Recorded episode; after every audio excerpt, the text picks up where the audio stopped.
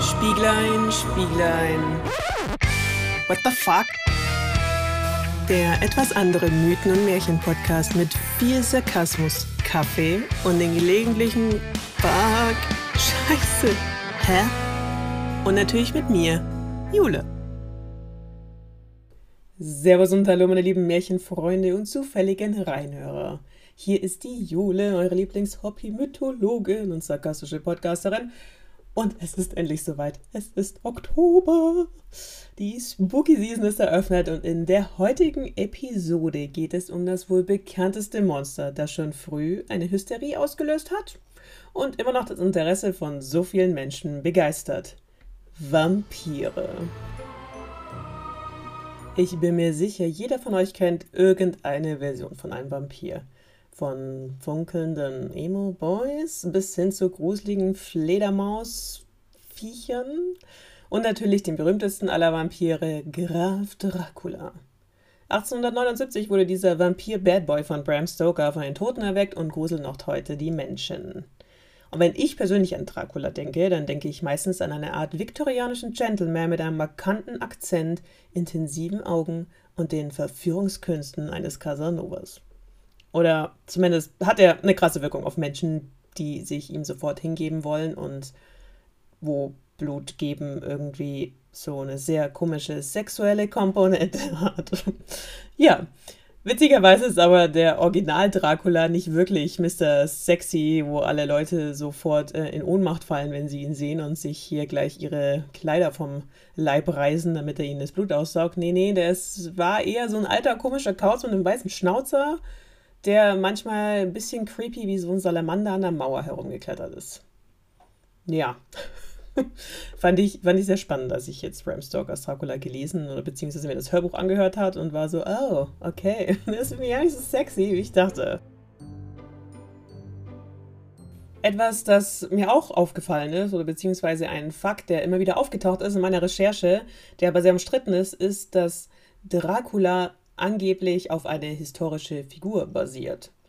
Wer den Film Dracula Untold angeschaut hat, mit Luke Evans, der weiß wahrscheinlich, dass die sich da ziemlich drauf fixiert haben, denn da ist tatsächlich so die Geschichte, dass die Ursprungsversion von Dracula erzählt wird und da ist Dracula nämlich Vlad der Fehler, was eine wahre historische Figur war. Und da ich ein absoluter Geschichtsnoob bin, habe ich meinen Bruder Tim eingeladen. Das ist mein anderer Bruder, nicht der Bruder, mit dem ich über Struppelpeter geredet habe, sondern genau der andere, nicht der eine. ich habe nämlich zwei. Und ja, Tim ist quasi unser allwissender Geschichtsnerd in der Familie und da mein Gehirn immer so meh ist mit Geschichtsfakten, ähm, dachte ich mir, ich lade ihn ein und frage ihn mal ein bisschen aus zu Flat, dem Fehler.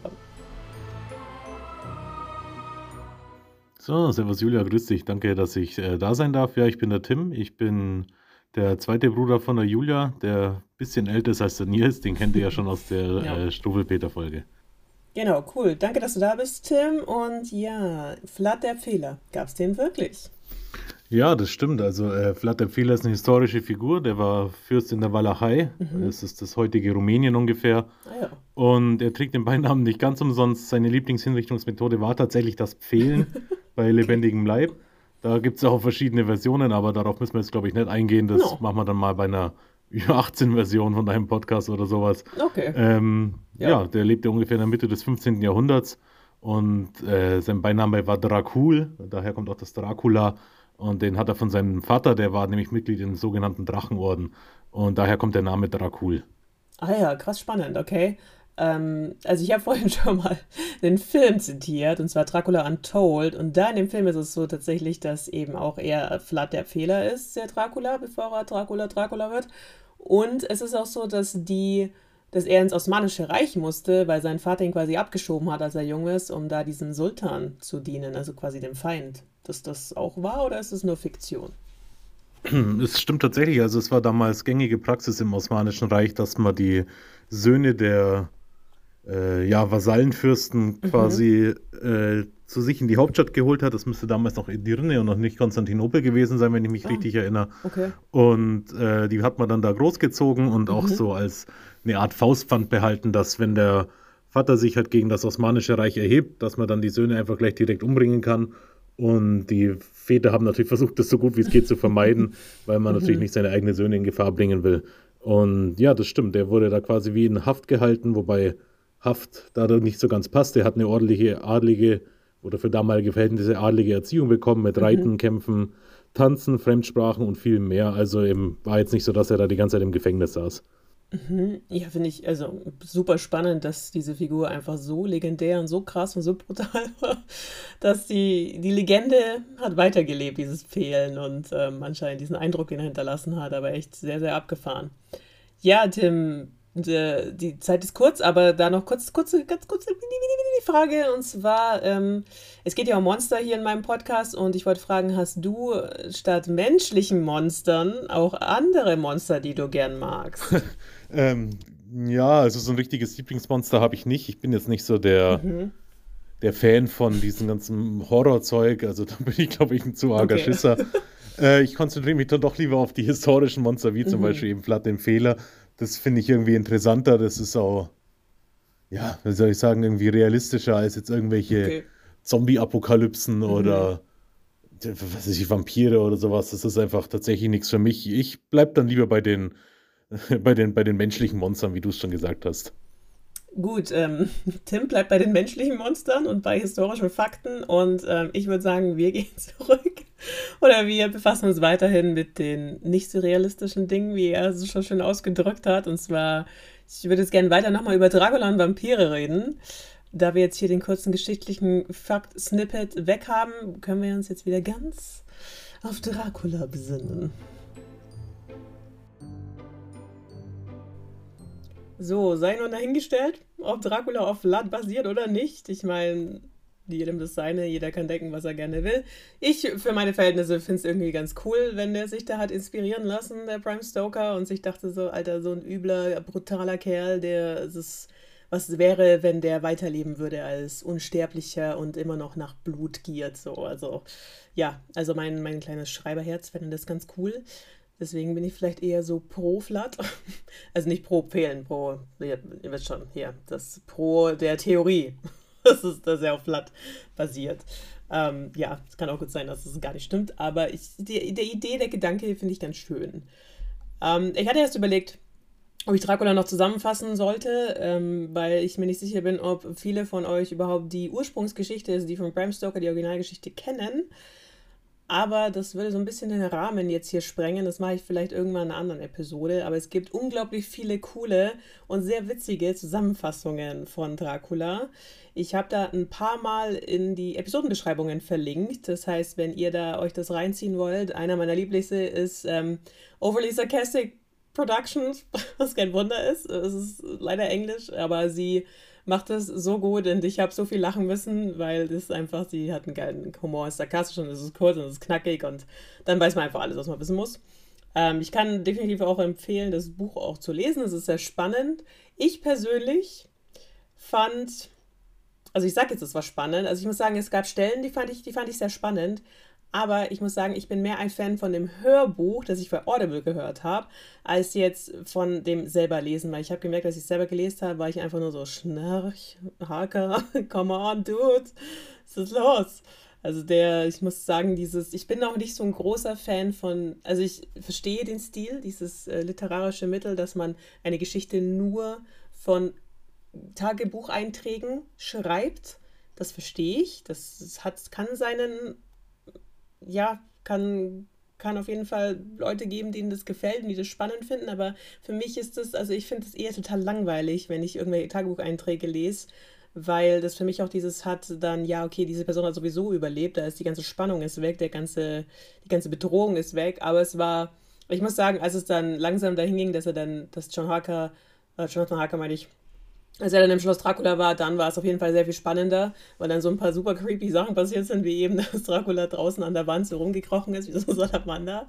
Oder ähm, ja, dass er kein Spiegelbild hat oder dass er ähm, ja total äh, völlig ausrastet, als John Harker sich mal aus Versehen mit seinem Messer schneidet beim Rasieren und dann vor lauter Wut dieses äh, Rasiermesser dann rausschmeißt und wegschmeißt und dann kann sich der arme John, Jonathan Harker nicht mehr nicht mehr rasieren.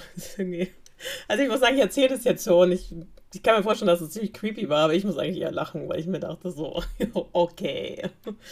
Ja, deswegen genauso, also ich will es nicht unbedingt so zusammenfassen, ich möchte nur nochmal gern so ein bisschen ähm, darauf eingehen, wie sehr eigentlich Dracula von Bram Stoker das Bild der Vampire geprägt hat.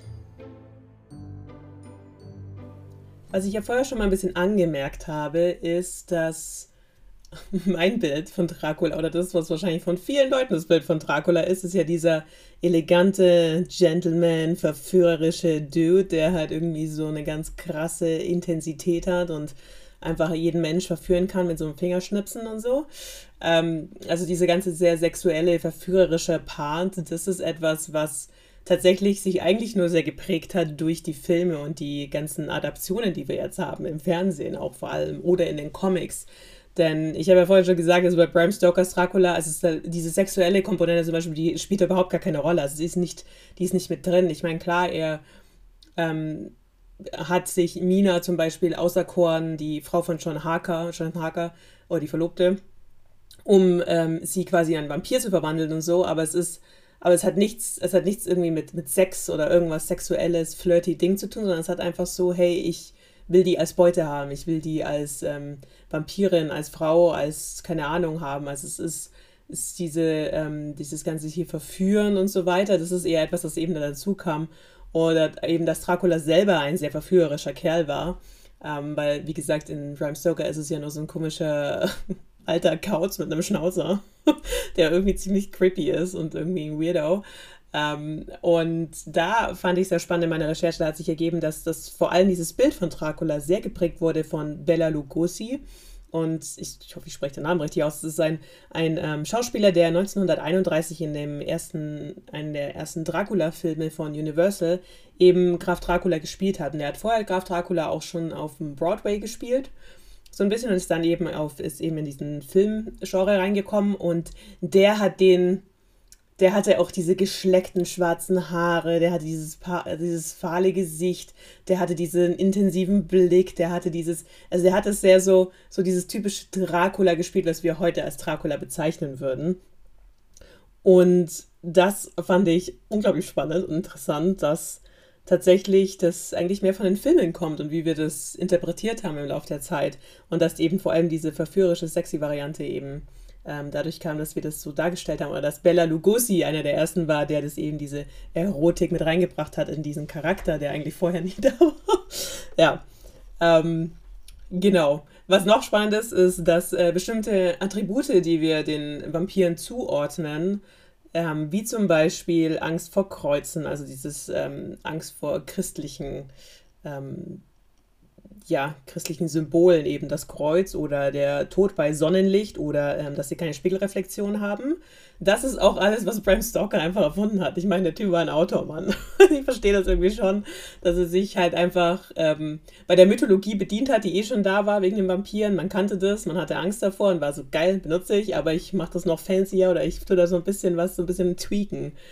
Aber ich finde es halt sehr, sehr spannend, dass, die, dass er das so getweakt hat und dass wir nicht nur, dass wir Dracula bei uns einfach so krass präsent ist und eigentlich jeder den kennt, aber dass auch seine Eigenschaften, die er einfach da hinzugefügt hat, die eigentlich keinerlei mythologischen also Beweis haben oder nicht mythologisch basiert sind auf den anderen Geschichten und die es davor gab um die, ähm, um die Vampire, hat er einfach äh, dazu empfunden und dass wir das jetzt so als Wahn wahrnehmen, dass wir jetzt sagen, so nein, das ist so, Vampire können, können kein Sonnenlicht ertragen das ist einfach so. Also bei den meisten Vampir-Interpretationen oder Vampirbildern ist es ja so, dass sie meistens verbrennen, wenn dann die Sonne kommt oder dass sie im Spiegel, dass man sie nicht sieht und dass sie eben dann diese Angst vor Kreuzen haben und so. Das ist, also die ursprüngliche Mythologie von Vampiren war nicht so. Es war so, die konnten tatsächlich auch, ähm, es gibt, die konnten auch tatsächlich bei Tag laufen und meistens war es dann eher so ein bisschen Dr. Jekyll, Mr. Hyde Version, also so in dem Sinne, dass man tagsüber, dass die Menschen total normal waren, die Vampire waren und dann nachts zu diesem blutrünstigen Monster so ein bisschen,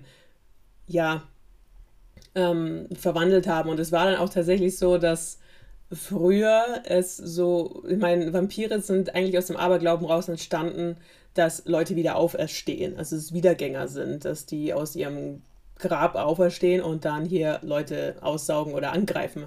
Also auch dieses explizit nur Blut trinken, dass die sich nur dadurch ernähren. Es gibt viele mythologische, ja, also Beweise, dass es schon dafür spricht, aber es ist auch viel so, dass es tatsächlich nicht unbedingt immer de facto richtig ist oder dass es wirklich das typische Vampirbild ist. Und das, ich finde es eigentlich, es ist auch so geil, wenn man sich einfach nur überlegt, das Bild von dem, von dem Vampir an sich, dass dies früher so ein richtig, also ein bisschen mehr Zombie-mäßig war. Also irgendwas, irgendjemand, der aus dem Grab wieder auferstanden ist. Das heißt, sein Körper ist eigentlich schon im Verwesungsprozess. Der hat irgendwie, ist total blass und verzerrt und eklig und monstrig und keine Ahnung, also etwas, also wirklich, wirklich creepy, ein wirklich krasses Monster das irgendwie dann hinter dir herrennt und eigentlich mehr tierisch ist als menschlich, das mehr einfach nur animalische Instinkte hat und dich einfach auffressen will oder dich einfach töten will, bis hin zu heute, wo wir irgendwelche sexy Vampires haben, so wie bei Twilight, ähm, die dann irgendwie im, in der Sonne ähm, auf einmal anfangen zu glitzern, weil sie können zwar die Sonne, können sie ertragen, aber dann glitzern sie und schauen wunderbar und hübsch und toll aus. Ähm, ja, sowas irgendwie. Also es ist, es ist spannend, wie sich das äh, so entwickelt hat und wie wichtig eigentlich Bram Stoker damals war. Und das Traurige so ein bisschen ist auch, ähm, also es, ich habe einerseits habe ich gelesen, dass dieses Buch an sich Dracula nicht so super bekannt war wie heute, also dass das nicht so, ja, ähm, so, so Wellen geschlagen hat, als er das veröffentlicht hat eben sondern dass das zwar schon bekannt war, aber das war jetzt nicht eines seiner bekanntesten Werke, weil er natürlich noch mehr geschrieben als nur Dracula, aber die meisten Leute kennen nur Dracula wahrscheinlich. Also ich auch, ich habe jetzt ähm, zwar mir jetzt mal ein Buch geholt, um noch die anderen Geschichten zu lesen, aber ich, dato kannte ich eigentlich auch nur Bram Stoker mit Dracula. Und andererseits habe ich aber auch schon auch eine Biografie so ein bisschen was gelesen, dass er damals schon so ein bisschen verfolgt wurde von dem Dracula, weil es zwar nicht so große Wellen geschlagen hat wie jetzt und dass wir alle so total obsessed sind mit Vampiren, aber dass es tatsächlich so ist, dass ähm, früher die Leute auch schon total fasziniert waren von dem mit den Vampiren und ähm, Dracula total cool fanden und dass die meisten ihn eigentlich nur kannten wegen Dracula und er sich total verfolgt gefühlt hat von diesem, von diesem, ähm, ja, von, von diesem Buch und dass Leute ihn die ganze Zeit nur darauf angesprochen haben, dachte ich mir so, Gott, das ist bestimmt wie bei J.K. Rowling, die nichts anderes, mit nichts mehr anderem assoziiert wird, außer Harry Potter. Denk mal, du bist auch so ein Bram Stoker und du bist mit nichts mehr anderem assoziiert, außer Dracula. Und da ist aber, ich habe doch so viele andere Sachen gemacht. Schaut doch all meine schönen Geschichten an. Oder ich war beim Theater. Guck mal, was ich da geleistet habe. Nee. Ja, egal, egal. Das geht nur um Dracula. Also, ist ein bisschen Bisschen traurig, wenn man sich jetzt denkt, dass der, wenn er sich jetzt so in seinem Grab ist und äh, vielleicht, ähm, keine Ahnung, wo immer er gerade ist, so auf die Erde schaut und sich denkt so, oh Mann, toll, für das bin ich jetzt bekannt, oder was? Aber andererseits, er lebt so ewig weiter. Also ich meine, kann man sich nicht beklagen. Genau. Ja, aber noch viel mehr zur Mythologie, also mit spezifischeren und konkreteren Beispielen, vor allem auch, wo das herkommt und was es für abgefuckte Vampirwesen gibt ähm, ist dann im zweiten Teil der Episode, das, ja, in, in, dem zweiten Teil, weil ähm, ich habe Vampire quasi in zwei Teile geteilt, einmal über Dracula, ein bisschen Geschichte und dann über die Mythologie und die Mythologie, da habe ich, ja, da habe ich jemanden eingeladen, dem ich das toll alles erzählen darf und ich bin gespannt, wie diese Person dann reagiert. Genau, ja. Das war's jetzt, denke ich, auch erstmal. ich babbel manchmal einfach so viel, aber ich finde, ich liebe einfach Mythologie und Monster. Was soll ich machen? Es ist geil. Es ist einfach nur geil. Ja, genau. Also, aber mehr zu wirklich äh, Abnörden und Mythologie gibt's am Mittwoch und ich bin sehr gespannt wie mein Gast äh, darauf reagieren wird, weil da habe ich mir natürlich die ganzen richtig abgefuckten Fakten aufgehört und auch die richtig ähm, weirden Monster. Also es gibt ja nicht nur den einen Dracula-Vampir, es gibt so viele unglaublich verschiedene abgefuckte, creepy Vampirmonster, die alle sehr unterschiedlich sind, je nachdem aus welchem Kultur sie vielleicht kommen. Und da habe ich mir einige ausgesucht, die ziemlich, die ziemlich geil sind. Und genau, das gibt es dann am Mittwoch. Bis dahin wünsche ich euch einen wunderschönen Spooky Oktober Und haltet euch von Friedhöfen fern. Falls ihr doch den Zwang verspürt, dahin zu gehen, dann wisst ihr ja, haltet irgendwie einen Pflock bereit oder einen Knoblauch oder irgendwie ein Kreuz oder am besten irgendwas, was aus Silber besteht. Ähm, kann bestimmt auch die Silbergabel sein oder das Silbermesser. Es ist egal, weil wir irgendwie ja wissen, dass viele, viele, viele, viele, viele Monster irgendwie was gegen Silber haben. Ja, genau. Achtet auf euch und ähm, ja, bis Mittwoch dann. Und sie lebten irgendwie oder auch nicht glücklich bis ans Lebensende. Das war's diesmal von Spieglein, Spieglein, What the fuck? Dem etwas anderen Mythen- und Märchen-Podcast mit Jule. Das bin ich. Wenn ihr mehr abgefahrene Märchen mit blutigen Ursprungsgeschichten, weirden Kreaturen und aufgegalten Göttern hören wollt, dann folgt mir gerne auf den üblichen Social-Media-Kanälen, die ich extra ganz cool für euch in die Beschreibung kopiert habe. Bis zum nächsten Märchen mit viel Sarkasmus und guten Kaffee. Tüdelü, ciao, bye bye und Servus.